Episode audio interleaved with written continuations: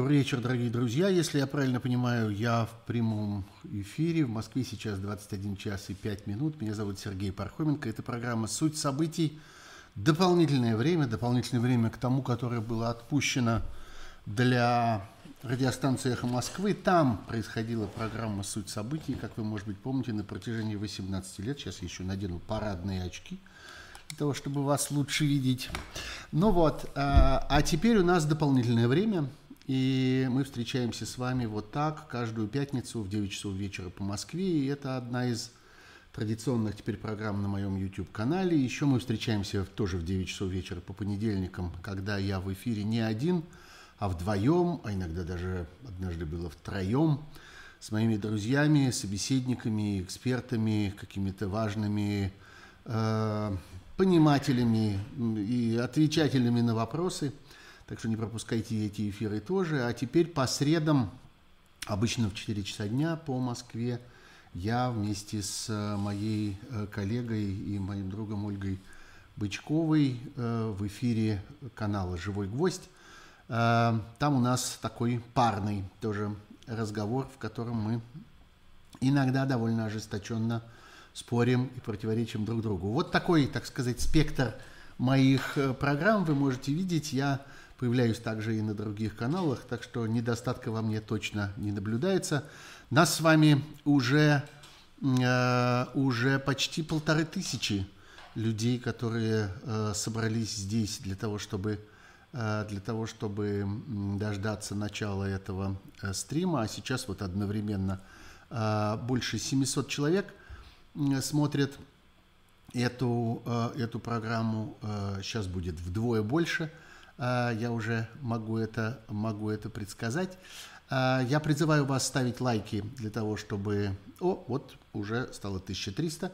А, призываю вас ставить лайки для того, чтобы эти стримы распространялись пошире. Призываю вас быть э, подписчиками этого канала. Если вы до сих пор не подписаны, пожалуйста, подписывайтесь.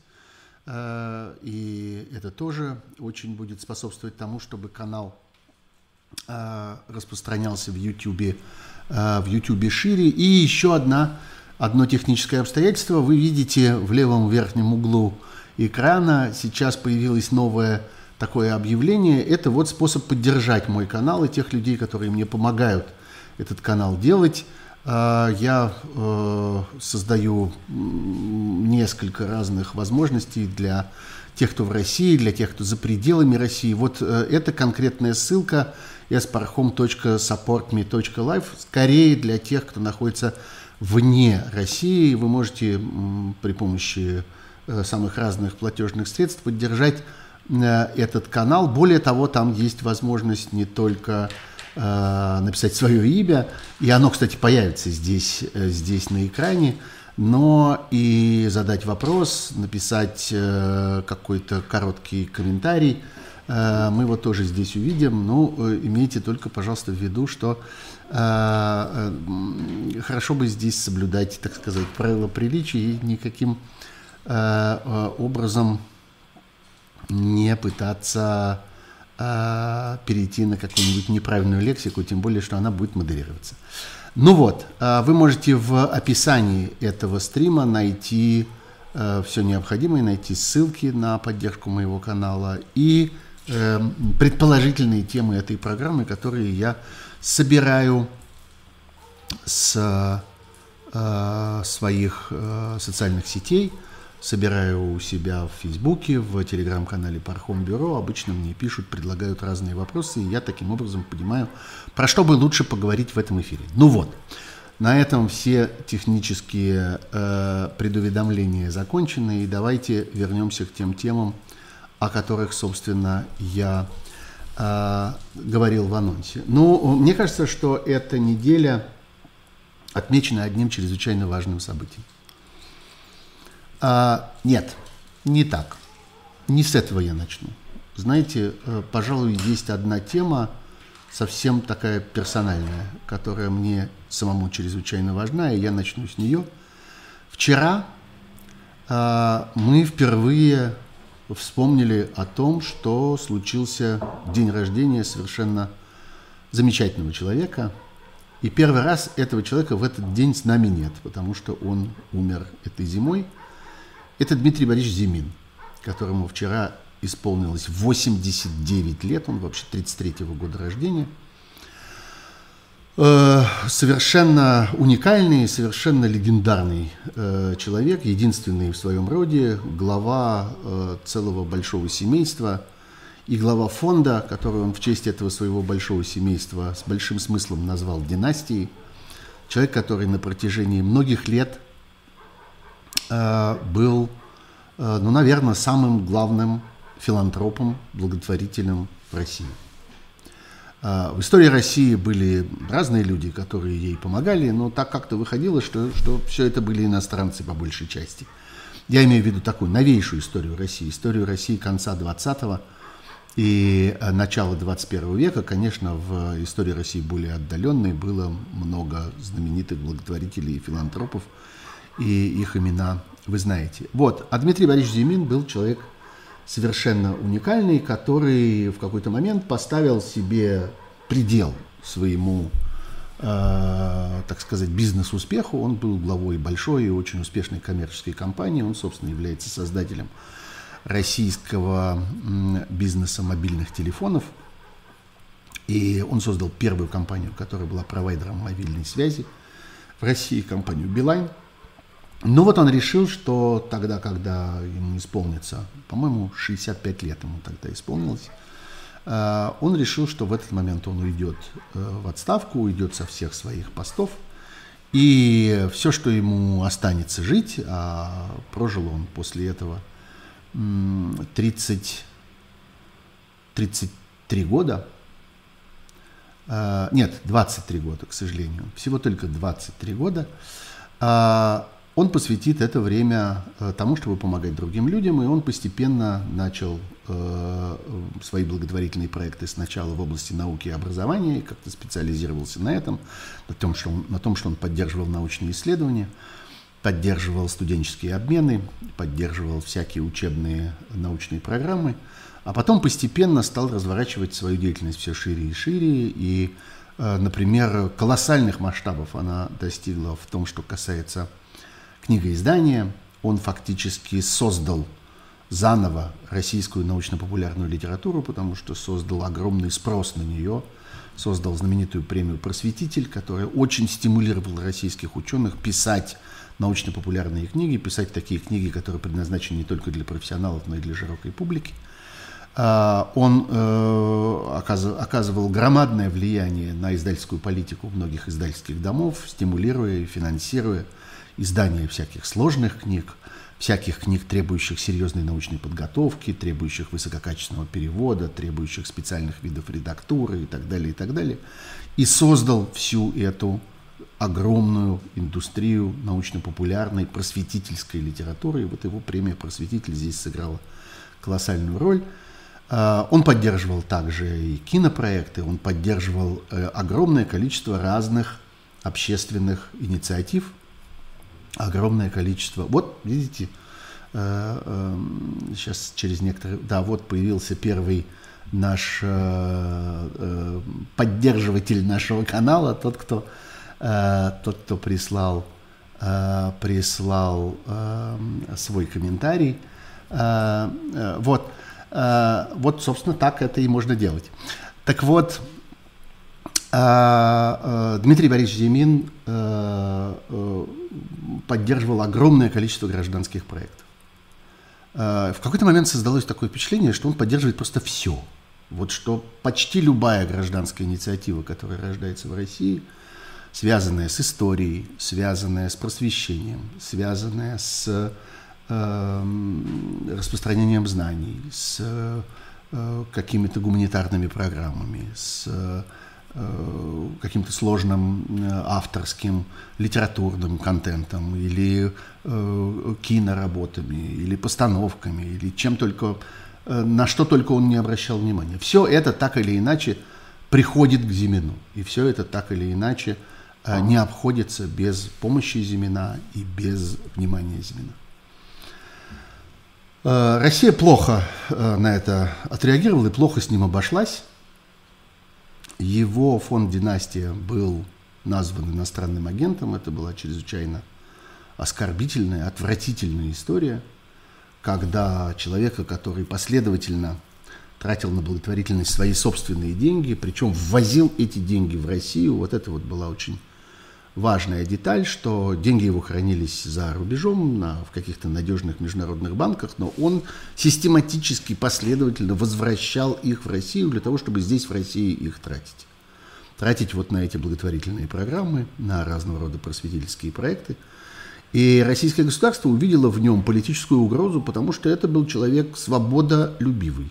И это был человек, любивший смыслы, и это был человек, который совершенно не хотел спрашивать разрешения э, ни на что, что ему казалось правильным. И это был человек, который действовал по, по своему исключительно личному усмотрению и сам понимал, что полезно для его родины. Э, э, Россия этого не любит. Путинская Россия этого не выносит.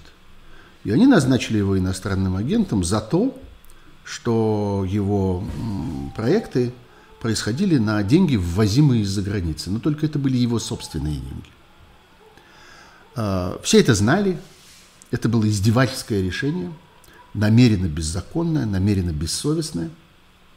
И а, было совершенно очевидно, что в этих обстоятельствах Зимин в России работать не будет. И Зимин закрыл фонд династии, но, тем не менее, продолжал уже в своем личном качестве, без всякого фонда, без всякой инфраструктуры, продолжал поддерживать громадное количество разных проектов. И в частности, уже после этого родился проект «Редколлегия», которым в основном занимался его сын Борис Зимин, и это была его, Бориса, идея.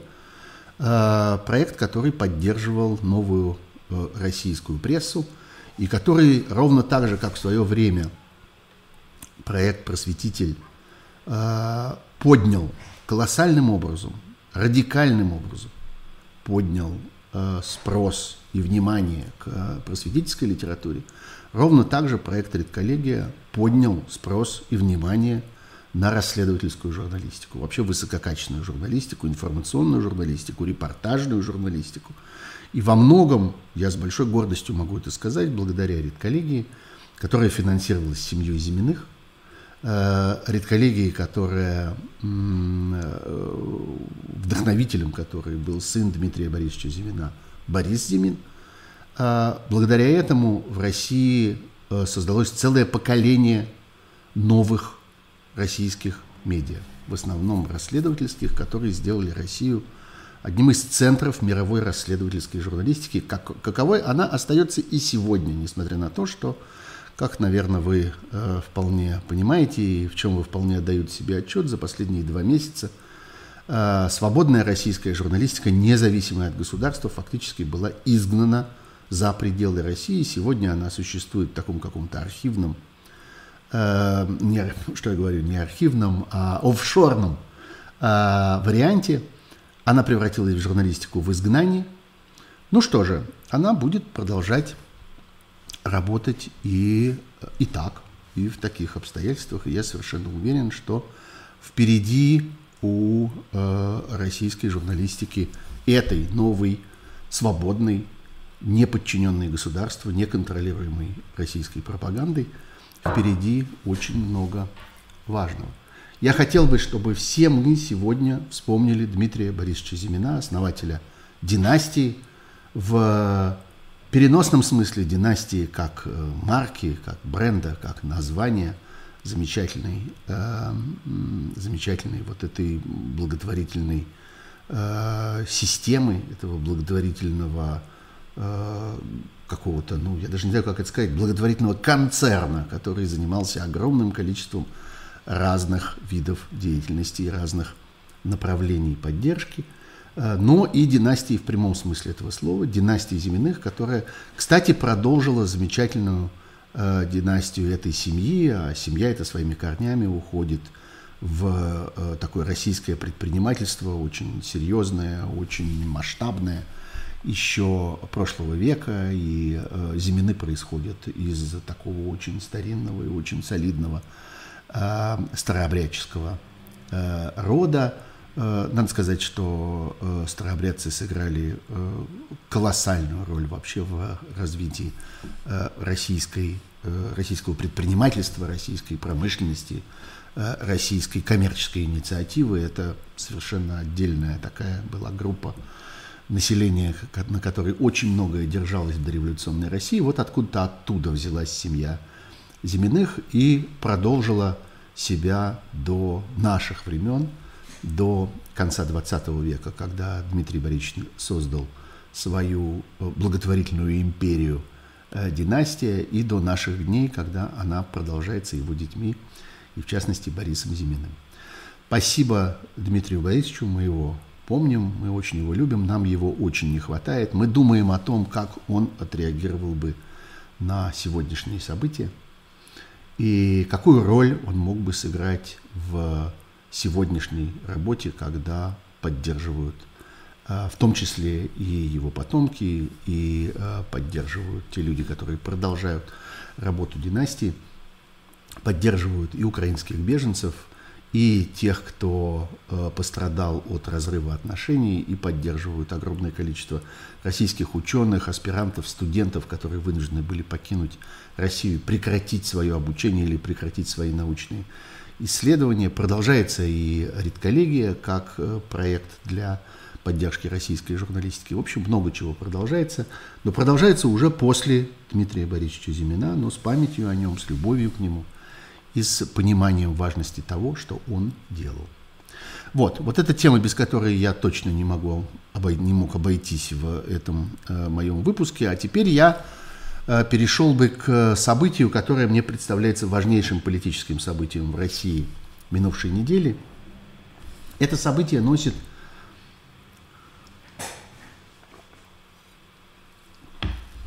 я бы сказал, такой идеологический характер.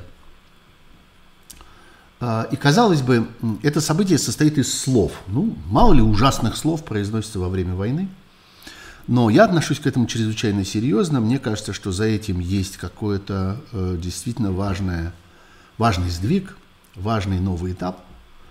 А именно э, российское государство устами своих наемных пропагандистов начало э, всерьез говорить о ядерной войне. Э, мы этого не видели раньше. Мы не могли э, обнаружить вот в этом, знаете, есть такое ученое слово нарратив. Я даже не знаю, как его точно перевести. Но, в общем, это вот объем того, что говорится в данном случае. Я бы сказал так. Наверное, это некорректное определение.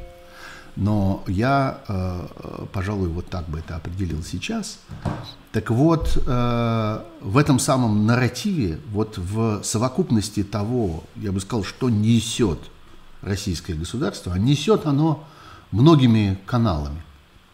В этом участвуют и, собственно, профессиональные пропагандисты, люди, которые ведут вот эти вот нескончаемые телевизионные э, ток-шоу, э, которые продолжаются теперь э, э, ну, почти круглосуточно. Если вы посмотрите на программу федеральных телеканалов, вы увидите, что там поснимали огромное количество разных программ, которые и так-то были достаточно идеологизированы, и так-то были достаточно верноподданническими, достаточно сервильными. Но все это отправилось в утиль, а вместо этого стоят, стоят бесконечные многие часы э, вот этой вот молодьбы языками по поводу, э, по поводу э, того, как Россия никогда не начинает войны, а только их заканчивает – про то, как Россия борется с чужим нацизмом, не замечая своего собственного нацизма, а борется с чужим выдуманным, э, ну и так далее. Так вот, э, в этом принимают участие и вот эти профессиональные, э, профессиональные, так сказать, глашатые власти. И самые разные люди, которые выступают непосредственно от разного рода властных и силовых структур, и военные, и кремлевские – и всякие силовые и безопасные, э, они начали говорить о войне э, э, и о применении ядерного оружия, начали как бы разминать эту тему. Знаете, есть вот такой термин в этих самых пропагандистских кругах, что вот давайте мы разомнем. Еще некоторые говорят, давайте мы покатаем шары. Ну, типа вот как-то попробуем, как-то бросим пробный шар или катнем пробный шар, как они это называют. Мы это видели э, за много месяцев до начала агрессии в Украине, агрессии России против Украины, когда вот таким образом начали катать шары по поводу возвращения э, в родную гавань уже не только Крыма, но и э, больших кусков э, материковой э, украинской территории, когда стали говорить об аннексии э, разных российских областей, когда стали говорить о том, что большая часть Украины встретила бы с цветами Э, российскую армию. Сначала это были какие-то робкие слова, и они выглядели довольно анекдотически, потом они звучали все серьезнее, все настойчивее, все наглее, и в какой-то момент э, обратились в реальность. И нам долго казалось, что все это какая-то провокация. Нам долго казалось, что вот э, пишет мне, собственно, один из один из э, наших э, зрителей, Сергей, да бросьте, пропаганда все ухи прожужжала, бахнем да бахнем, им говорят бахайте, а они уже все мнутся, песик, который лает да не укусит. Вы знаете, одну такую провокацию, один такой блеф, одно такое, э, как бы, э, такое наглое лаяние. Мы с вами э, уже видели – и все это куда-то делось 24 февраля. 24 февраля вдруг выяснилось, что это не провокация, а реальная война, которая в какой-то момент началась. И э, разговор про то, что э, все это пустые угрозы, понимаете, мы имеем с вами дело все-таки с людьми, которые доказали свое безумие. Любые выкладки, любые Э, какие-то формальные э, аналитические э, какие-то расстановки, они возможны в том случае, когда мы имеем дело с людьми здоровыми, с людьми, которые оперируют какими-то нормальными логическими конструкциями. А мы имеем дело, несомненно, с людьми тяжело больными, с людьми неадекватно понимающими действительность, с людьми неадекватно понимающими свою роль в этой действительности, с людьми, неспособными оценить реальные последствия своих действий, с людьми, неспособными э, оценить э, свой собственный потенциал. Мы это видели в планировании и реализации наземной э, э, военной операции в Украине. Э, у нас нет никаких оснований считать, что э, с этим же качеством – с этой же расчетливостью, с этой же дальновидностью э, не рассчитываются какие-то другие операции. Понятно, что в этом есть э, психическая атака. Понятно, что смысл этого, вот э, буквально за пару часов до этой программы один мой э, коллега и старый друг, с которым я работал еще в 90-е годы в самых первых негосударственных газетах, независимой газете, в газете «Сегодня», где мне довелось работать. Алексей Федоров, замечательный российский э, медиадизайнер, э, но и человек, прекрасно владеющий языком, написал мне, что, э, ну, собственно, сейчас дайте я прямо сейчас вот возьму, попробую найти этот, этот текст. Он, знаете, стоит того, чтобы, чтобы а, сейчас, секунду.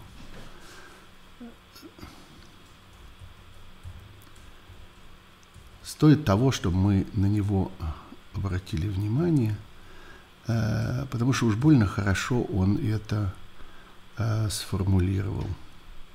Сейчас найду. Вот. Алексей Федоров. Как хорошо сидеть прямо перед компьютером, а не в студии, когда ты можешь вот набрать и прямо искать, что там, что там у тебя получится.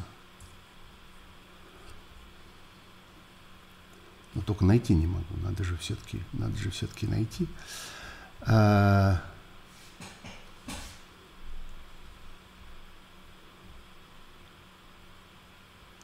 По-моему, пишет Алексей Федоров, это просто шантаж мирового сообщества.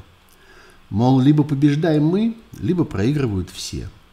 Наше поражение невозможно, поэтому давайте я буду читать, как он написал уж. Вы извините, но не буду сам себя цензурировать.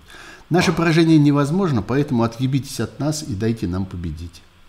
Если они суд судов и трибуналов, то, вне всякого сомнения, обосрутся и ядерной войны. Начать ее означает пустить ядерную ракету прямо себе в висок. Или в жопу. В общем, самоубийца об ядреную бомбу, и их, в их сыкливые планы это точно не входит. Я согласен с началом этой фразы, но не согласен с концом. Да, действительно, смысл того, что сегодня гонят нам эти самые российские пропагандисты – либо побеждаем мы, либо проигрывают все. Вот то, что они хотят доказать окружающему миру. А, на что они реагируют? Я думаю, что больше всего, самым серьезным а, раздражителем на минувшей неделе. Был тот процесс, который ярче всего выразился в событии, которое произошло, по-моему, во вторник. Это была встреча 40 министров обороны 40 разных стран, она состоялась в очень таком символичном месте, на одной из крупнейших военных баз, и в частности там есть и авиабаза, большой военный аэродром на юго-западе Германии, называется «Рамштайн».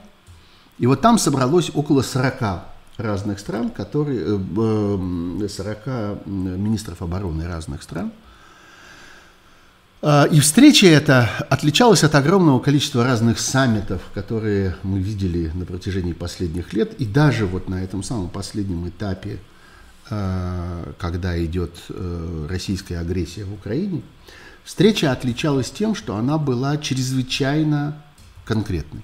Она была чрезвычайно деловой, чрезвычайно какой-то а, предметной по темам э, своего обсуждения. Э, речь шла о практической помощи Украине. Сегодня, собственно, наступает какой-то очень важный момент, когда э, странам, которые э, следят за этой войной и которые понимают, что война разворачивается все шире и шире, и разворачивается она по существу посреди Европы, не где-то на окраине мира, не где-то в какой-то забытой глуши, а, собственно, в той части мира, где э, разворачиваются, ну, по меньшей мере, наиболее заметные политические события. Так вот, э, э, этим странам нужно принимать какое-то новое решение. Был период, когда им, в принципе, нужно было решить одну задачу. Нужно было смириться или, наоборот, решиться на э, выработку какой-то ясной позиции они не обращают внимания на эту войну? Или они э, считают, что эта война э, направлена и против них? И мир решил, э, решился на то, на что он не мог решиться перед этим на протяжении нескольких лет. Он понял, что дальше не обращать внимания на агрессию России невозможно. И из-за этого произошли те санкции совершенно нового рода, совершенно нового типа – такие, каких никогда раньше не было. И э, та реакция мира на потоки беженцев из Украины, когда сегодня вы в огромном количестве, может быть, во всех или почти всех аэропортах мира, вы можете видеть какие-то объявления э, или какие-то, не знаю, плакатики, инструкции, которые предназначены специально для тех, кто приезжает из Украины. Для них делаются все и всяческие исключения, к ним относятся совершенно отдельно от вообще всех остальных путешествующих по миру людей.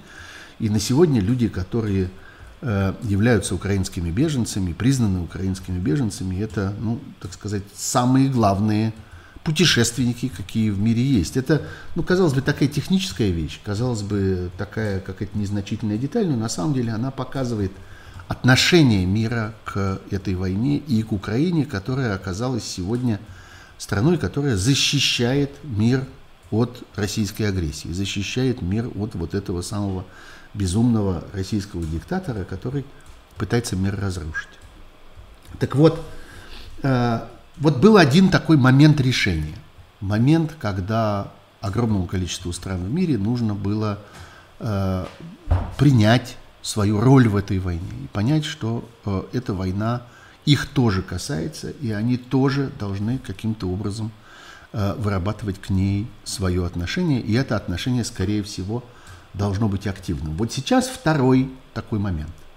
Момент, когда э, страны должны решиться на энергичную помощь, когда уже больше невозможно э, эту помощь ограничивать ну, какими-то поверхностными э, ресурсами, которые, ну вот, сами лежат, что называется, и сами просятся. Ну вот есть какое-то количество там старых советских танков, которые ржавеют и, и э, рассыпаются от времени на каких-то полузабытых складах и базах, которые остались от давно ушедшей с территории европейских стран советской армии. Ну, давайте им отдадим эти старые советские танки. Э, вот есть какие-то э, какие-то ресурсы, которые в избытке или которые, в общем, как-то легко возобновимые или которые не очень дорогие. Ну вот одна страна говорит, давайте мы дадим много касок, а другие говорят, а давайте мы дадим много бронежилетов. У нас есть бронежилеты, мы их как-то отправим. И так далее. А, вот сегодня нужно принимать решения, которые будут связаны с реальными, ну, э, это слово, может быть, вам покажется таким каким-то излишне приземленным, излишне э, каким-то прозаичным, с реальными расходами. Сегодня страны, которые смотрят на эту войну, должны понимать, что они должны серьезно чем-то поступить. Они должны потратиться на вооружение, на экономическую помощь Украине, на поддержку беженцев из Украины – на э, создание каких-то специальных ресурсов, которые для Украины предназначены, и на участие в антироссийских санкциях, которые, несомненно, тоже что-то будут стоить для этих стран. Мы про это подробно поговорим чуть-чуть позже, потому что тема санкций чрезвычайно важна, но она является частью вот этого же самого решения. Вот это вот важно понимать, что сейчас наступил такой момент, когда страны в целом должны, что называется, определиться, они должны решиться – занимают ли они активную позицию в этой истории. И э, встреча в, на этой самой немецкой базе, на э, базе Рамштайн, она была прежде всего очень символична. Потому что именно там страны, причем, надо сказать, не только европейские страны, не только страны НАТО, там э, в той рабочей группе, которая создана в результате этой встречи, эта рабочая группа теперь, собственно, будет постоянно координировать действия вот этой большой группы стран, 40 стран в отношении Украины и в отношении вообще вот этого вот, э, вот этой украинско-российской войны, отражения российской агрессии, в эту группу входит, например, э, и Израиль, и, например, Япония, что было, в общем, довольно неожиданно, потому что, казалось бы, все эти дела, они носят такой сугубо европейский характер. Нет, это уже не так.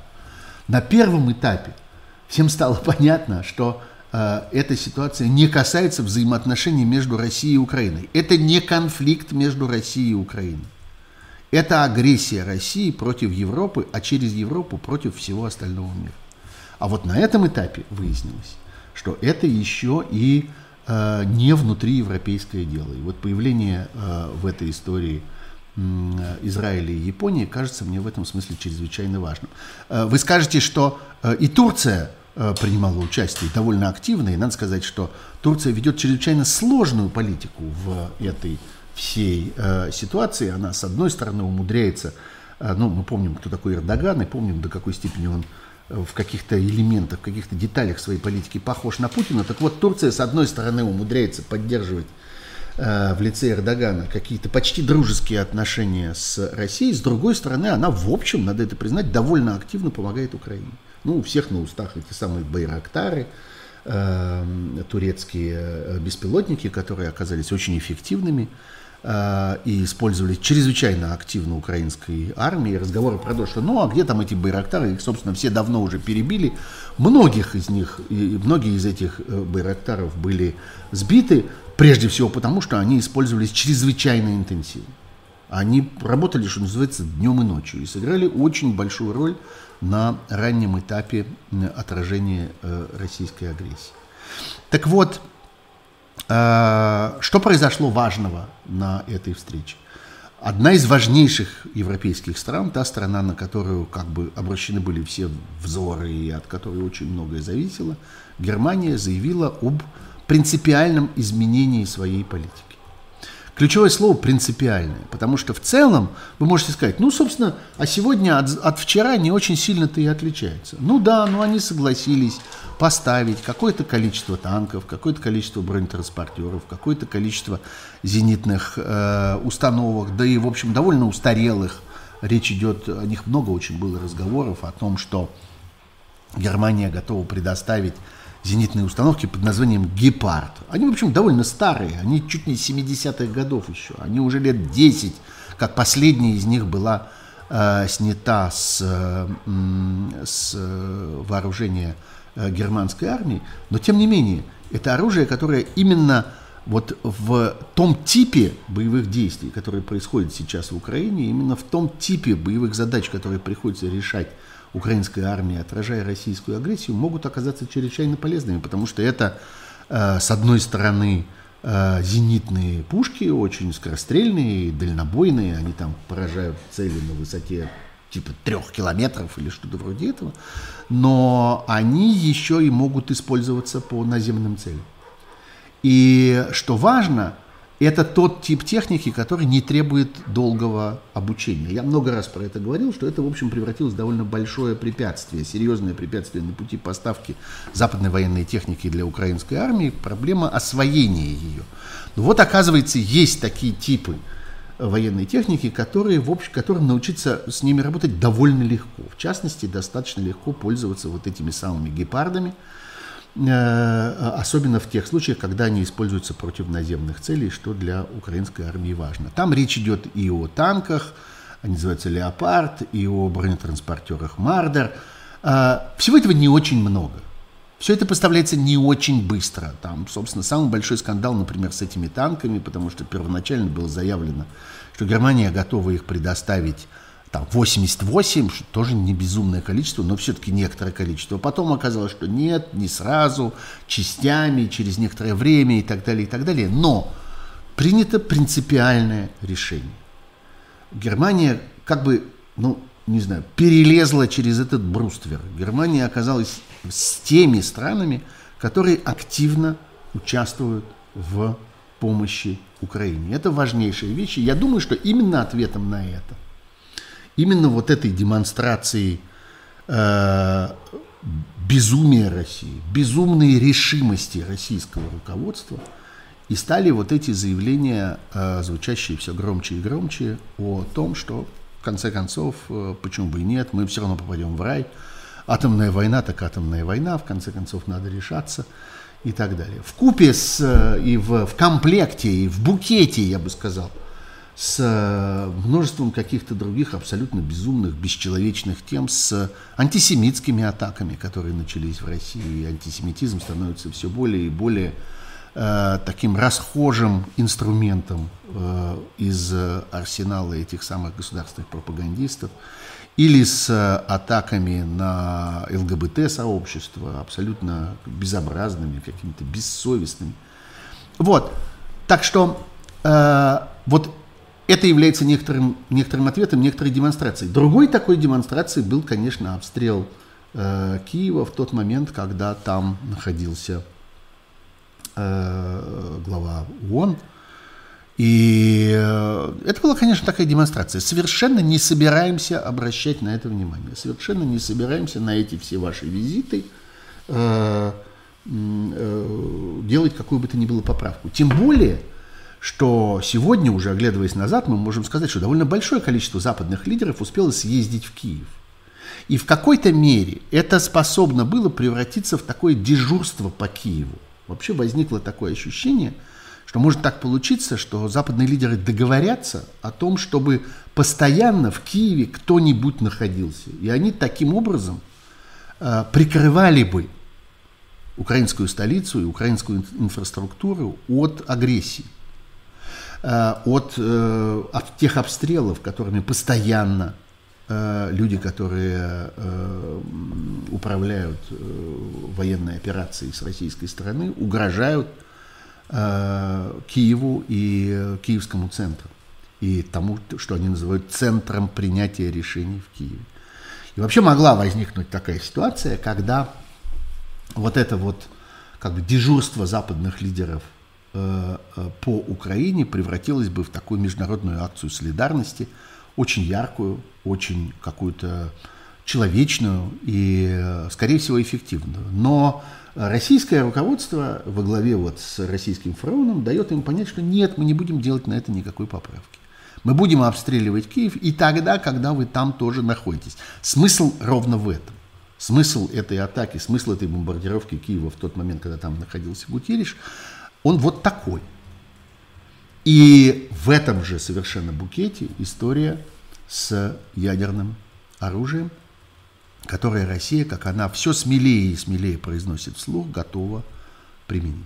Я напоминаю вам, что вы смотрите э, прямой эфир, прямой стрим на моем YouTube-канале, на канале Сергея Пархоменко. Стрим называется «Суть событий. Дополнительное время». Как всегда, по пятницам мы обсуждаем с вами события недели. Я призываю вас подписываться на этот канал, ставить лайки этому стриму. Это чрезвычайно полезно для распространения. Ну и вы видите информацию о том, как можно этот э, YouTube-канал поддерживайте. Я очень благодарю тех, кто уже это сделал, о чем мы время от времени видим такие механические напоминания здесь прямо на экране. Они забавные и меня это все чрезвычайно, э, чрезвычайно трогает, я бы сказал. Спасибо большое, что вы и таким способом тоже оцениваете э, мой труд. Я хотел бы перейти к еще одному сюжету, о котором очень подробно говорил непосредственно перед моей программой на канале «Живой гвоздь» э, замечательный э, экономист э, и экономический эксперт, эксперт буквально мирового уровня Сергей Гуриев.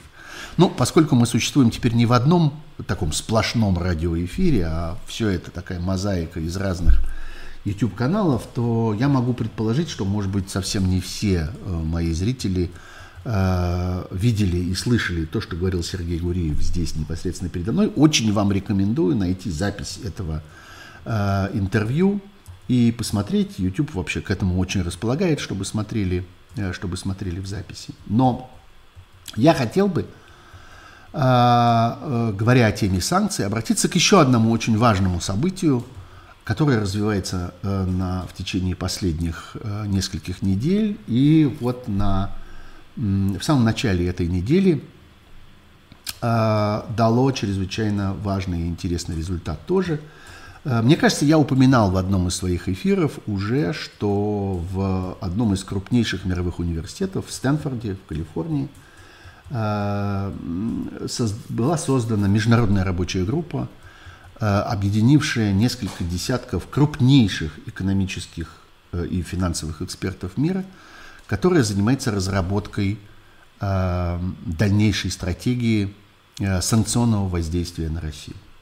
Санкции доказывают сегодня свою эффективность. Те санкции, которые начались после начала этой войны, они совсем не похожи на всю ту санкционную эпопею, довольно слабую и довольно вялую, как мы теперь понимаем, которая разворачивалась на протяжении последних нескольких лет – и сегодня, э, особенно с того момента, как были, было заблокировано, э, была заблокирована очень большая доля золотовалютного запаса России, золотовалютного резерва Центрального банка, мы можем говорить о том, что эти санкции оказались действительно эффективными. Мы видим массовый исход различных мировых компаний из России, которые заявляют о том, что они э, работать в России больше не хотят. Э, Причем э, в некоторых случаях внешне кажется, что эти угрозы не реализованы, и эти бренды как будто бы остаются. На самом деле это только тени этих компаний, это совсем другие люди, которые, пользуясь чаще всего беззаконно пользуясь этими торговыми марками, пользуясь технологиями, пытаются поддерживать работу э, этих коммерческих предприятий. Это касается, ну, больше всех на виду, конечно, Макдональдс, который, несмотря на то, что Макдональдс в реальности прекратил работать в России, какое-то количество этих закусочных с гамбургерами под таким названием в России продолжает работать. Но это уже не Макдональдс, это другие люди, которые пытаются поддерживать эти технологии. Сколько-то недель они это удержат, после чего станет понятно, что э, отключение их от мировой инфраструктуры этой компании все-таки не, э, невозможно обойти, и очевидно, что нормальным образом работать они не могут. Тоже касается и там всяких строительных магазинов, которые вроде бы возобновили эту работу и так далее.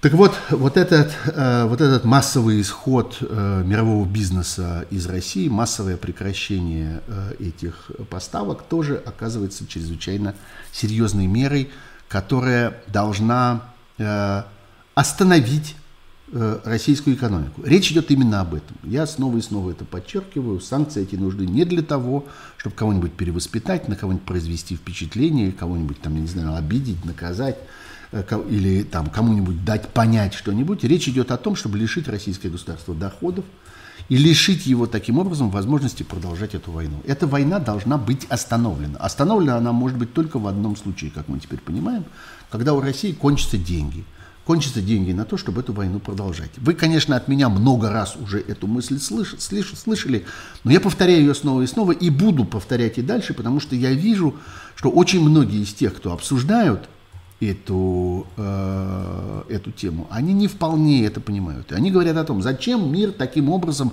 наказывает Россию, наказывает российских граждан и так далее. Никто никого не наказывает. Речь идет теперь уже не о наказании, не о том, чтобы произвести какое-то впечатление, а о том, чтобы э, прекратить э, саму возможность вести войну, чтобы лишить войну экономической основы. Вот о чем идет речь. Так вот, это международная экспертная группа, которая работает теперь в Стэнфорде, э, работает открыто, она публикует свои документы. Если вы заглянете, опять-таки, в описание вот этого моего стрима, вы увидите там, я туда заботливо встроил ссылку на сайт этой международной рабочей группы. Тут какая-то бабочка вокруг, мотыль вокруг меня ночной летает. Вот, э, я встроил туда ссылку на материалы этой рабочей группы. И вы все можете посмотреть, там есть разные тексты. Некоторые из них вы увидите довольно сложны для чтения и освоения. Некоторые из этих текстов полны всяких графиков, полны таблиц, выкладок и так далее. Некоторые написаны, наоборот, очень популярным языком.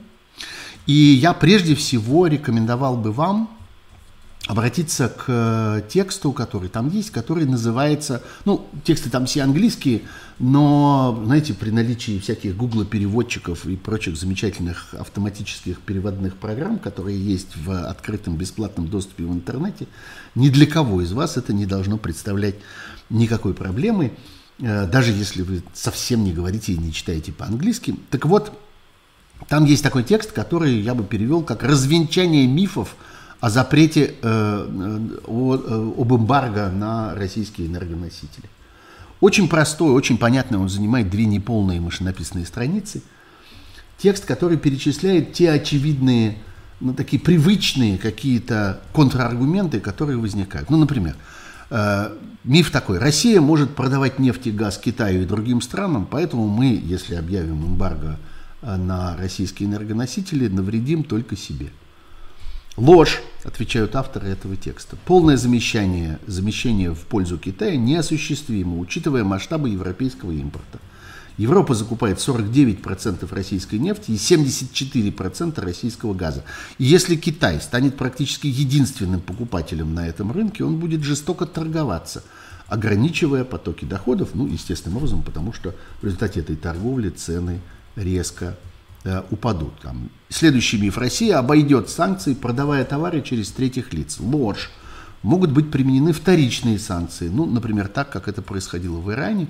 Санкции против тех компаний, которые, собственно, помогают обходить этот первичный, первичные санкционные запреты. И мы уже видим, пишут авторы этого документа, как частный бизнес последовательно избегает сотрудничества с Россией, опасаясь нарушить санкции. Там есть множество ссылок на подробные исследования того, как в точности э, это э, происходит.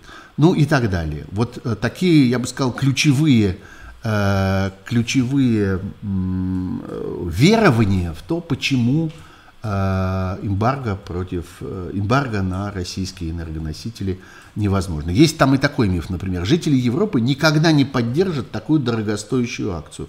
Ложь, пишут авторы этого документа, на самом деле поддерживают. Несмотря на кампанию страха, около 60%, например, немцев поддерживают этот запрет. И ссылки на исследования германских социологов, из которых это можно видеть. Очень советую вам, вам, посмотреть на этот документ и соседние документы, которые там лежат. Среди них явно найдутся и те, которые вам легко будут, так сказать, освоить, даже если вы не специалисты в каких-то тон тонких экономических материях и не готовы тратить время на то, чтобы разбираться со всякими графиками и таблицами. Там очень многое поясняется просто для обыкновенного читателя. И вот э, эта группа выпустила на минувшей неделе Э, новый большой доклад. О нем, кстати, подробно тоже говорил Сергей Гуриев вот в том эфире, который предшествовал моей программе. Новый большой доклад, который предлагает план э, дальнейшего развития санкций, уже опираясь на опыт последних двух месяцев, на опыт тех санкций, которые были применены после начала войны, и тех, которые доказали свою э, эффективность.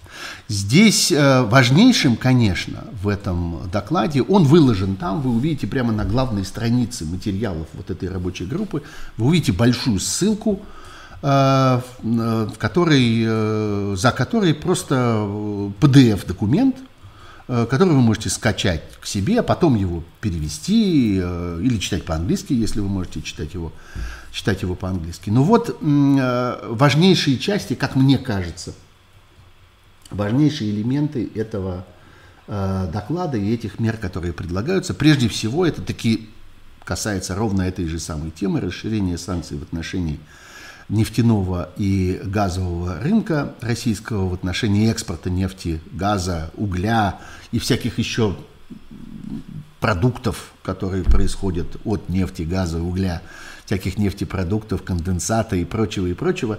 Э, там, на самом деле, довольно большой, большой ассортимент. Что предлагается? Предлагается, во-первых, установить большую пошлину.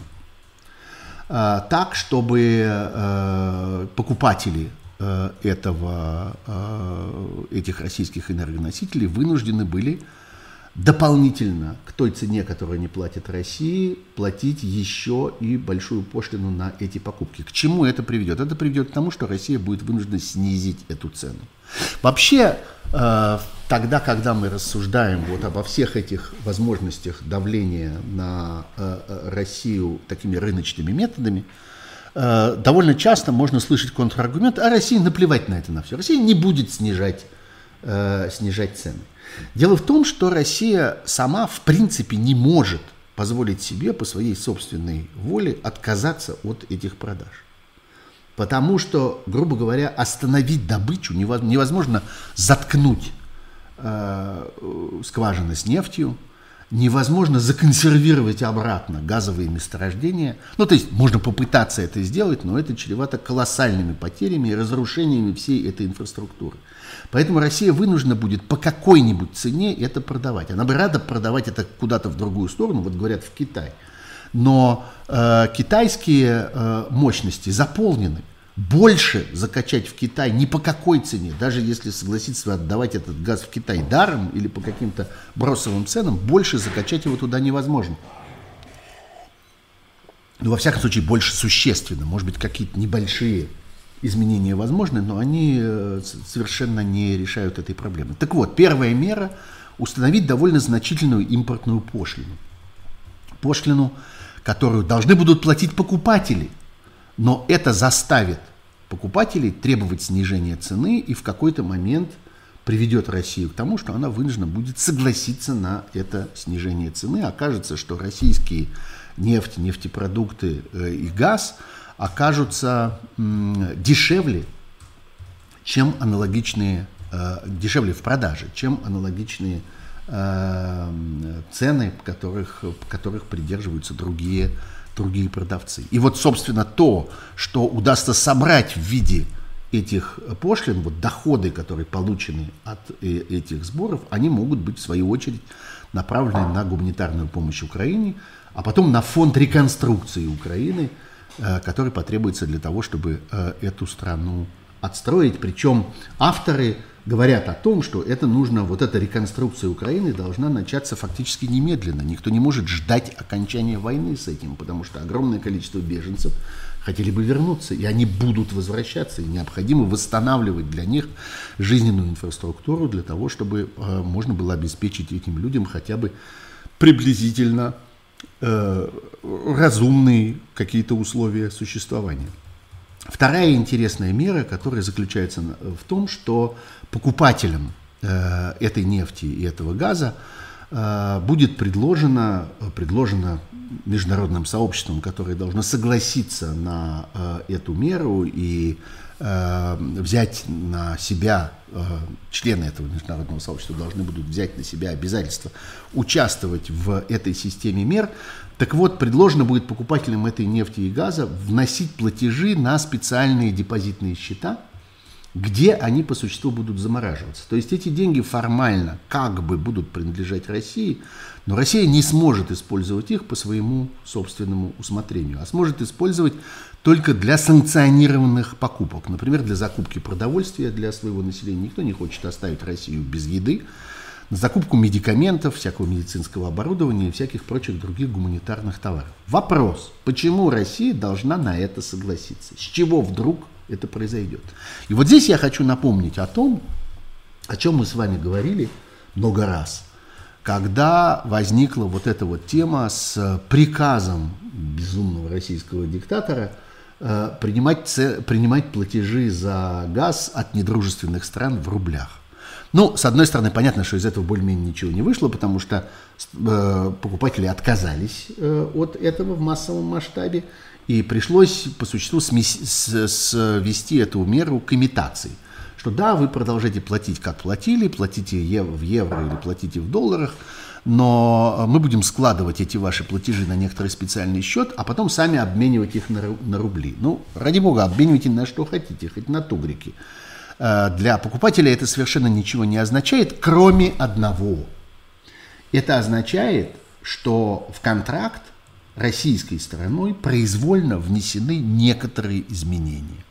Даже если измени, эти изменения никаким образом не ущемляют покупателя, как мы видим, покупатель как платил, так и платит. По той цене, по которой он платил, по той и платит. Его совершенно не волнует, что потом происходит с этими долларами и евро, которые куда-то там потом обменивают по какому-то курсу, который уже совершенно не волнует э, покупателя, потому что цена по-прежнему установлена вот в первоначальной конвертируемой, конвертируемой валюте. Но Ничего этого в любом случае не было предусмотрено в изначальном контракте. Россия открыла эту шкатулочку. Она первой начала разрушать эти контракты. И теперь противоположная сторона имеет полное право вносить в эти контракты свои односторонние изменения со своей стороны. И вот предлагается, чтобы эти изменения носили вот такой характер. Чтобы деньги были выплачены не непосредственно тому, кто продает этот газ, а положены на некоторые специальные счета.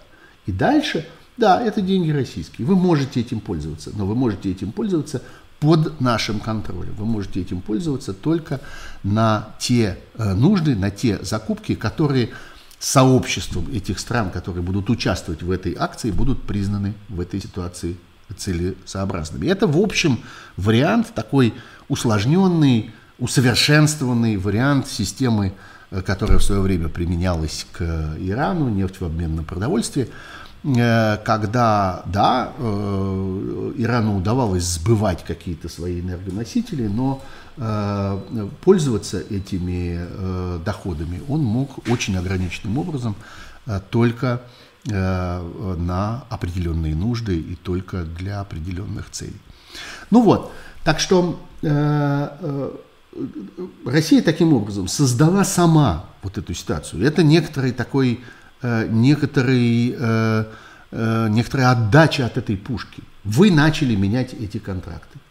Ну, хорошо, значит, эти контракты будут меняться дальше. Вот э, таким, э, таким образом. Вообще, довольно часто говорят о том, что Россия Э, люди, которые спорят вот с таким подходом, говорят о том, что Россия и российское руководство в принципе могут вообще не обращать внимания ни на какие там принуждения, ни на какие суды, ни на какие штрафы и так далее, и так далее. Но здесь не нужно забывать вот о чем. не нужно забывать о том, что Россия находится сегодня в ситуации, когда колоссальные деньги, ранее принадлежавшие России, сегодня заблокированы и по существу конфискованы. Они зарезервированы ровно для того, чтобы использовать их, и я абсолютно убежден, что конкретный международный механизм, который будет распоряжаться этими деньгами, вскоре будет создан, и создать его в целом в нынешних обстоятельствах довольно несложно. Так вот, эти деньги могут быть использованы для выплаты по будущим штрафам и по будущим решениям международных судов, которые будут рассматривать разного рода нарушения России вот в этой, э, вот в этой э, международной контрактной практике. Более того, я чуть отвлекусь от санкций в сторону, скажу вам, что, э, собственно, осталось ведь не так много времени до начала сентября, когда формально э, Европейский суд по правам человека э, рассматривает дела, связанные с Россией. Так вот, я абсолютно уверен, что Европейский суд по правам человека примет решение о том, чтобы продолжать свою работу по российским делам, продолжать рассматривать жалобы, приходящие от граждан России, жалобы против российского государства и разного рода беззакония, которые происходят в России. Европейский суд будет продолжать выносить решения по этому поводу, а обеспечены эти решения будут ровно этим же самым. Они будут обеспечены вот этими деньгами, зарезервированными из э, российского валютного резерва, э, предназначенными для того, чтобы расплачиваться за Россию – по этим ее злодеяниям. Вот так. Так что мне кажется, что э, это все на самом деле довольно, довольно эффективные планы. Вот э, первый раздел этого, э, этого доклада, который сделала эта международная экспертная группа, он как раз имеет отношение вот к тому, как распоряжаться этими самыми доходами, которые Россия может получать от тех стран, которые не решатся все-таки в короткие сроки отказаться от э, этих, э, от этих закупок. Там есть еще много разных мер, которые предназначены э, для того, чтобы смягчить этот удар, разрабатывать разного рода, предлагается и финансировать международным сообществом разного рода альтернативные пути доставки энергоносителей от других производителей, от других добывающих стран, продлевать действующие контракты с другими поставщиками. Или, например, очень важная вещь, когда в некоторых странах приняты решения о том, чтобы постепенно сократить э, работу всяких энергетических инфраструктур, связанных с атомной энергией и с использованием в качестве топлива угля. Многие страны, в том числе и Франция, и Германия, приняли свои программы, направленные на сокращение такого рода частей энергетики. Так вот, э, предлагается временно э, приостановить исполнение этих программ и продлить работу и атомных, и угольных, генерирующих этих самых мощностей э, для того, чтобы смягчить вот это давление на потребителей, которое возникает в результате резкого и последовательного сокращения покупок нефти и газа в Россию. Но э, не только нефтегазовыми делами э, ограничиваются эти предложения. Да, там есть еще одна важная очень вещь, кстати, когда предлагается э, принять решение о том, чтобы Европейский Союз и Соединенные Штаты и другие союзные страны и партнеры, которые участвуют вот в этой программе последовательного отказа от импорта российских энергоносителей, то есть лишение России доходов, необходимых для дальнейшего ведения войны, вот это важнейшая вещь, которую все время нужно держать как-то э, под корки, что все это делается с одной единственной целью – лишение агрессора возможности продолжать вести войну. Так вот, предлагается, чтобы эти союзные страны и партнеры совместно э, разрабатывали бы вторичные санкции – для тех покупателей российской нефти, нефтепродуктов и газа, которые не входят в эту санкционную коалицию. Речь идет о странах, что называется, третьего мира, о странах африканских, азиатских и так далее, которые не связаны никакими обязательствами ни с Европейским Союзом, ни с Соединенными Штатами по этой части. Так вот, Европейский Союз и Соединенные Штаты будут разрабатывать вторичные санкции против этих стран для того, чтобы вот эту обходную торговлю каким-то радикальным образом ограничить. Важный второй раздел этих санкций связан с транспортом и страхованием. Вообще транспортные санкции уже сейчас доказали себя одними из самых эффективных во всем этом, во всей этой санкционной борьбе. И ну, в первую очередь мы знаем с вами, что происходит там с самолетами и с железной дорогой, потому что там очень много, э, соответственно, им, ну, почти все самолеты, которые летают над Россией, это самолеты, взятые в аренду, в лизинг, или хотя бы, может быть, и собственности этих авиакомпаний, но тоже произведенные где-то за границей. То же самое касается значительной э, части подвижного состава и э, оборудования для обеспечения железнодорожного движения, прежде всего все это, вся, все скоростное хозяйство, скоростные поезда, которые э, полностью э, на 100% закуплены где-то, требуют обслуживания, требуют запчастей и так далее. Ну вот с авиацией, с железными, железнодорожными перевозками все понятно. Но есть еще один вид транспорта, чрезвычайно важный для экономики, и наложение санкций на этот вид транспорта тоже могло бы радикальным образом подорвать возможность России продолжать вести эту войну. Это морской транспорт. И вот речь идет о том, чтобы ввести блокирующие санкции в отношении крупнейших российских государственных судоходных компаний, в том числе таких как Совкомфлот, Газпромфлот, Роснефтефлот. Э, это громадные государственные предприятия, которые осуществляют большое количество перевозок. И вот что важно – до сих пор санкции э, в отношении морских перевозок касались судов под российским флагом. И довольно много звучало критики по этому поводу и говорили, что в конце концов не такая большая проблема взять и сменить этот флаг. Э, мировое, э, мировое морское хозяйство устроено таким образом, что суда довольно легко перерегистрируются в других странах. Есть множество государств, небольших, которые предоставляют там важные налоговые льготы тем, кто регистрирует суда э, под их флагами. Ну, там все знают про панамский флаг, но на самом деле совсем не только Панама отличается этим.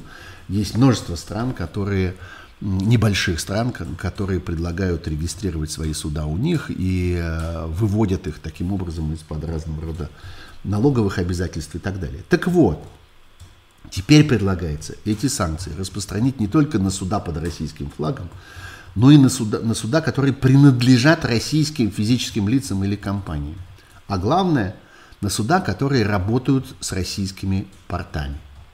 Вот это очень важная вещь. Корабль, кому, который кому бы не принадлежал, под каким бы флагом ни плавал, кем бы ни управлялся, если он заходит с каким-то грузом в российский порт, он становится прокаженным на него накладываются санкции, и он должен э, отвечать за то, что он таким образом нарушил эту морскую блокаду. По существу речь идет об установлении морской блокады России, за исключением э, торговли и деятельности, связанной с гуманитарной помощью. Это, кстати, специально в этих санкционных документах э, оговорено, что э, гуманитарные товары, гуманитарные грузы, гуманитарная помощь должны, тем не менее, передвигаться беспрепятственно. Есть еще там же предусмотренные санкции в отношении э, крупнейших российских страховых компаний. Э, есть очень важная вещь, это так называемые крюинговые компании, то есть те компании, которые нанимают и распоряжаются экипажами э, различных судов. Ну, вообще, опять, современное мировое морское хозяйство, оно устроено таким образом, что экипажи по существу оторваны от э, конкретных э, кораблей, они довольно легко передвигаются по миру, э, меняют один корабль за другим, их нанимают, увольняют, снова нанимают, формируют под конкретные нужды и так далее. Есть специальные компании, которые этим занимаются, вот этими кадровыми, довольно сложными операциями в области морского флота. Вот предлагается потребовать от таких компаний, чтобы они прекратили работать с российскими экипажами, прекратили работать с российскими судами, прекратили работать по российским заказам. И, наконец, еще один сюжет, который здесь же чрезвычайно важен, это э, персональные санкции. И здесь я, э, в принципе, должен был бы упомянуть историю, которую очень подробно обсуждали на этой неделе, историю с большим списком, списком 6 тысяч негодяев, так называемым, который э, создал и распространил штаб Навального, э, команда соратников Алексея Навального, и мне кажется чрезвычайно важным, что именно они сделали эту работу. Мне кажется чрезвычайно важным, что именно соратники Навального являются теперь таким международно признанным э, источником санкционных списков.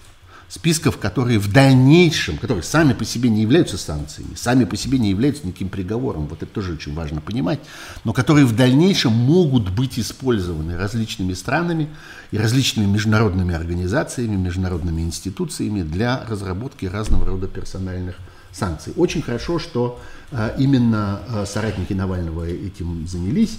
Я не буду сейчас подробно останавливаться на этой теме, я уже немало времени ей посвятил, и я Э, хотел бы вам посоветовать, если вас интересует этот сюжет, послушать мой стрим, который состоялся в эту среду вместе с Ольгой Бычковой на канале «Живой гвоздь». Мы довольно подробно обсуждали эту тему. Кроме того, я говорил об этом в стриме Анны Мангайт, который называется «Вся такая Мангайт». Найдите его, это замечательная серия стримов, это было вчера. Кроме того, я говорил об этом в одном из стримов на канале «Популярная политика», Э, у тех же самых э, соратников Алексея Навального. Так вот, э, я достаточно много говорил про это, поэтому я не буду здесь повторяться. Единственное, что я скажу, что чрезвычайно важно понимать, что те списки, которые вышли, к ним следует относиться как ну, к некоторому такому предварительному товару, как к продукту, который подлежит дальнейшему усовершенствованию, и совершенно очевидно, что Э, что эти списки будут еще и дополнены, и в них будет исправлен, будут исправлены разнообразные ошибки и какие-то неточности. И совершенно очевидно, что эти ошибки и неточности должны были там быть, потому что речь идет о громадной работе и об огромном объеме этих имен и огромном объеме информации, который пришлось авторам этих списков как бы пропустить себя через себя и э, каким-то образом переработать. Так вот, э, я думаю, что вот что важно. Важно, что э, мы видим совершенно очевидную такую корреляцию. Мы видим единство подходов э, тех, кто создает вот эти большие персональные уже списки с именами, и тех, кто определяет критерии для составления разного рода списков персональных санкций. И вот эти критерии мы видим как раз в работе вот этой самой э, группы международных э, экспертов, которая работает в Стэнфорде, они подробно перечисляют те категории людей, которые должны попадать под международные санкции. Что в этой ситуации важно? Важно, что эти люди, люди, которые сегодня занимают эти должности, должны задуматься и достаточно быстро, и достаточно глубоко о том, хотят ли они подвергнуться этим вполне, этому вполне неотвратимому воздействию. Кто это такие? Речь идет о государственных чиновниках, которые находятся на уровне, скажем, заместителей министра. Вот до сих пор речь шла только о высших руководителях российского, э, российской государственной машины, а теперь э, о санкциях говорят и в отношении вот таких людей, как заместители министра э, или члены правления Центрального банка.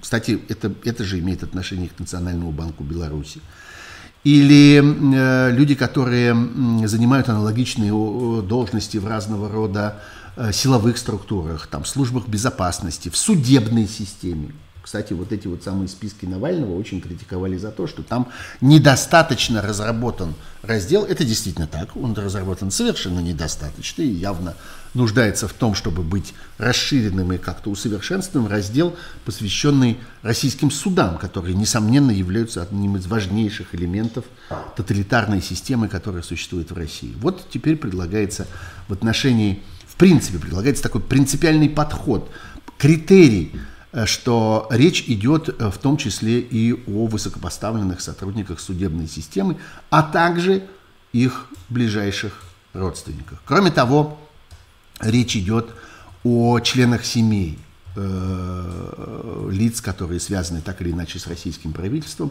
о таких членах семей, которые владеют их активами. И отдельное внимание уделено, скажем, родственникам э, безумного российского диктатора, включая всех разнообразных его детей и разнообразных матерей этих детей, а также детей и супругов других высокопоставленных политических деятелей – Дальше. э, члены руководящих органов российских государственных и контролируемых государством предприятий, включая банки и компании с участием российского государства или квазигосударственные юридические лица. То есть такие юридические лица, доля в капитале которых составляет больше 25% государства. Все они тоже по существу приравниваются, руководители этих компаний приравниваются к высокопоставленным государственным чиновникам и э, подлежат этим санкциям. Следующая интересная мера, обратная, зеркальная. Речь идет о том, чтобы прекратить для бывших государственных чиновников Европейского Союза и Соединенных Штатов и других стран, которые участвуют в этой, так сказать, санкционной коалиции, которая по существу образуется сегодня для обуздания э, военной агрессии России, э, прекратить возможность для этих чиновников работать в любом качестве, в советах директоров или в штате российских государственных компаний. Ну, первое, что приходит здесь на ум, это фамилия Шредер.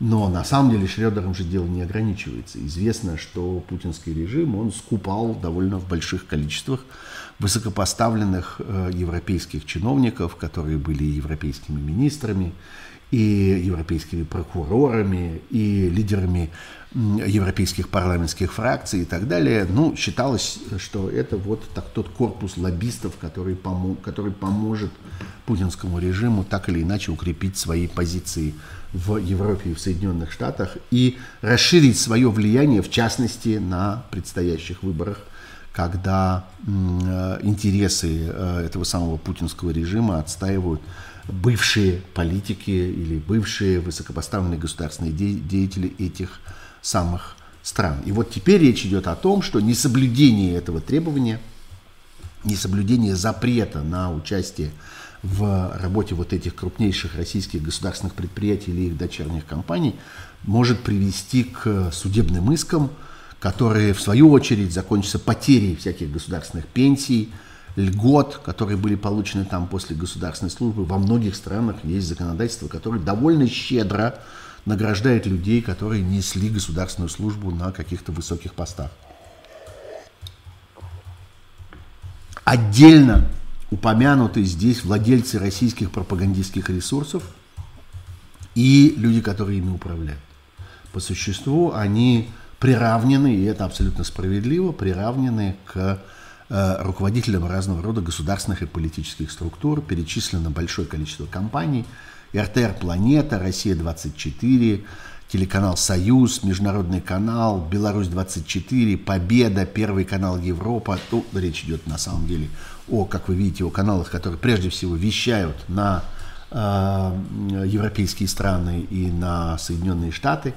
Э, не только, кстати, на европейские страны, потому что э, довольно бурно развивается это вещание, скажем, и на арабский мир. Руководители этих компаний и высокопоставленные служащие этих компаний должны тоже попасть под санкции, если они вовремя не унесут оттуда, э, оттуда ноги. Интересная мера – это разного рода партийные деятели, которым до сих пор почему-то казалось, что они, будучи важной декорацией, мы не можем с вами сказать, что они играют важную роль в системе принятия решений и в каких-то э, какой-то реальной э, э, властной структуре России, но они служат, конечно, несомненно, декорацией и пропагандистским обеспечением для вот этого совершенно безумного агрессивного путинского режима. Речь идет о о полном составе политической партии «Единая Россия», которая должна подвергнуться санкции. Речь идет о всех, о каждом члене партии политической, э, политической партии «Единая Россия», который является потенциально объектом наложения санкций. А, а кроме того, речь идет о высокопоставленных членах разного рода руководящих органов политических партий, а, таких как, ну, мы знаем их, это и, и ЛДПР, это и разнообразные все эти партии за правду и так далее. Понятно, что они несут свою долю ответственности, несомненно, за э, ту политику, которую они собою прикрывают, которую они э, пытаются легитимизировать, делая вид, что в России существует какая-то многопартийная система и, возможно, какое-то э, какая-то политическая конкуренция, которой в действительности нет, потому что понятно, что эти партии представляют собой э, небольшие, не очень важные, но все-таки заметные со стороны отделы э, администрации, э, администрации президента. Вот, собственно, сюжеты, о которых я хотел говорить. У меня остается еще несколько минут, и я бы использовал, э, использовал это время. Одну секунду, простите. Э, я бы использовал это время для того, чтобы вернуться к теме закона о врагах народа который э, открывает э, совершенно новый этап для э, массовых репрессий в России. Э, по существу это закон, который фиксирует э, ту, я бы сказал, неформальную, до сих пор беззаконную деятельность, дискриминацию, направленную на дискриминацию российских граждан, которая до сих пор была Э, предметом такого какого-то народного творчества масс. И важно здесь именно это, абсолютная безграничность этого закона. Количество в этом законе конструкций типа и другие поводы, э, и другого рода. Речь идет там, скажем, о том, что э, иностранными агентами, то есть людьми, пораженными в правах, а именно это закрепляет этот закон, различные виды поражения в правах людей, которые получают это э, звание, и сегодня уже никто не хочет этого скрывать, сегодня никто не пытается сделать вид, что речь идет только о какой-то информационной деятельности, о том, что, ну вот мы просто хотим знать, кто, кто на кого работает. На самом деле вопрос стоит совершенно не так. Вопрос состоит о том, чтобы составлять списки людей, которые должны быть лишены э, тех э, прав и свобод, которые, казалось бы, гарантированы российским гражданам другим все еще действующим законодательством. Речь идет, скажем, о занятии теми или иными видами деятельности. Вообще э, в Российском уголовном кодексе предусмотрен такой вид наказания – запрет на определенные виды деятельности.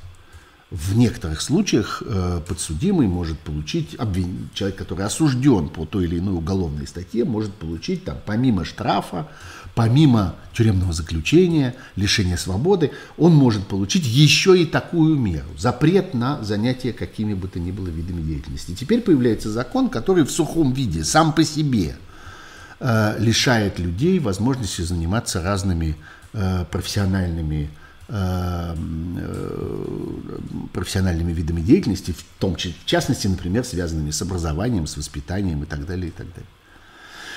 И это вопрос сугубо идеологический. Людей лишают этой возможности потому, что они не понравились власти. Потому что власть посчитала, что они являются врагами. Почему? Потому что, как э, это указывает закон, они оказались под влиянием э, какого-то иностранного лица. Никто не предполагает, что это лицо будет определено.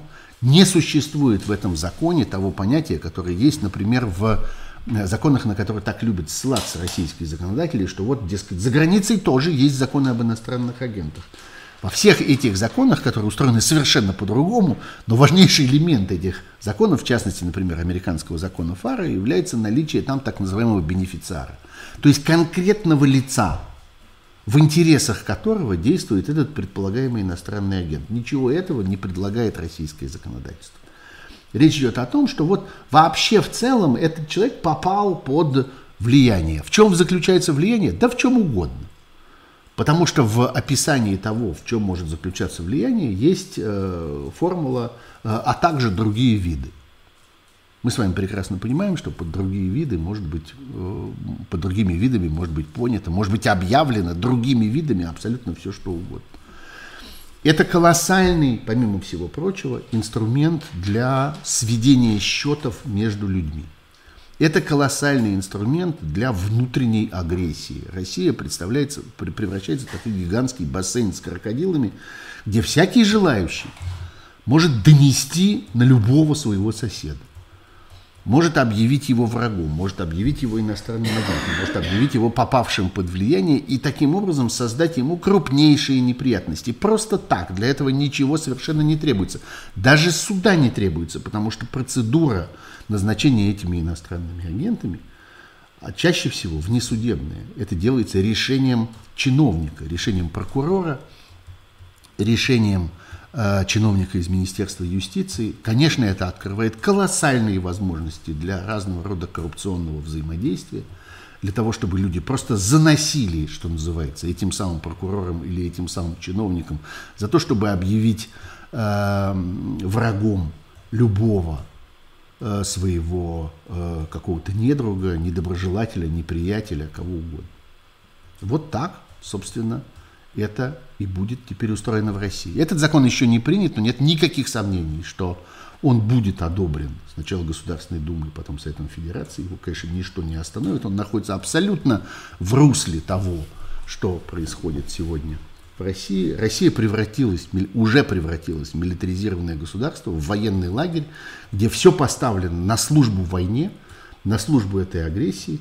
И в частности поставлена вот эта ситуация, вот эта система, создающая для э, огромного количества людей э, возможность э, агрессии против своих близких. Это будет, конечно, важно и в тот момент, когда в России, когда и если в России будет объявлена мобилизация, потому что, конечно, любое, любая попытка уклонения от участия в этой агрессивной войне будет, собственно, признана элементом вот такого инакомыслия, элементом иностранного влияния, элементом иностранного агентства. Это будет инструмент для наказания всякого человека, который попытается противопоставить какие-то мирные инициативы, какое-то представление о добре и о мире противопоставить тому, э, что навязывает ему агрессивное государство. Ну вот, я бы остановился на этом месте. Большое вам спасибо за то, что вы полтора часа оставались со мной. Я призываю вас подписываться на мой канал, я призываю вас ставить лайки, я призываю вас помогать этому стриму, э, этому каналу. И возможности для этого вы найдете в описании, а некоторые из этих возможностей написаны прямо сейчас на экране, и вы их можете видеть. Э, мы с вами встретимся, несомненно, ну, если ничего не случится с YouTube, и если он не будет к тому моменту еще окончательно запрещен в России, что, конечно, вполне может быть, Встретимся с вами в понедельник вечером, когда я приглашу в свой эфир какого-нибудь, как всегда, высококлассного, высококачественного эксперта для того, чтобы поговорить с ним для вас. А, дальше будет среда, дальше будет следующая пятница, так что эти разговоры будут, я надеюсь, продолжаться. Ну, а если нам попытаются запретить эти встречи, мы с вами найдем какую-нибудь возможность эти запреты обойти, и ничто здесь нас не остановит. Меня зовут Сергей Пархоменко. Это был прямой эфир «Суть событий. Дополнительное время». Всего хорошего. До свидания. До вечера понедельника. Счастливо.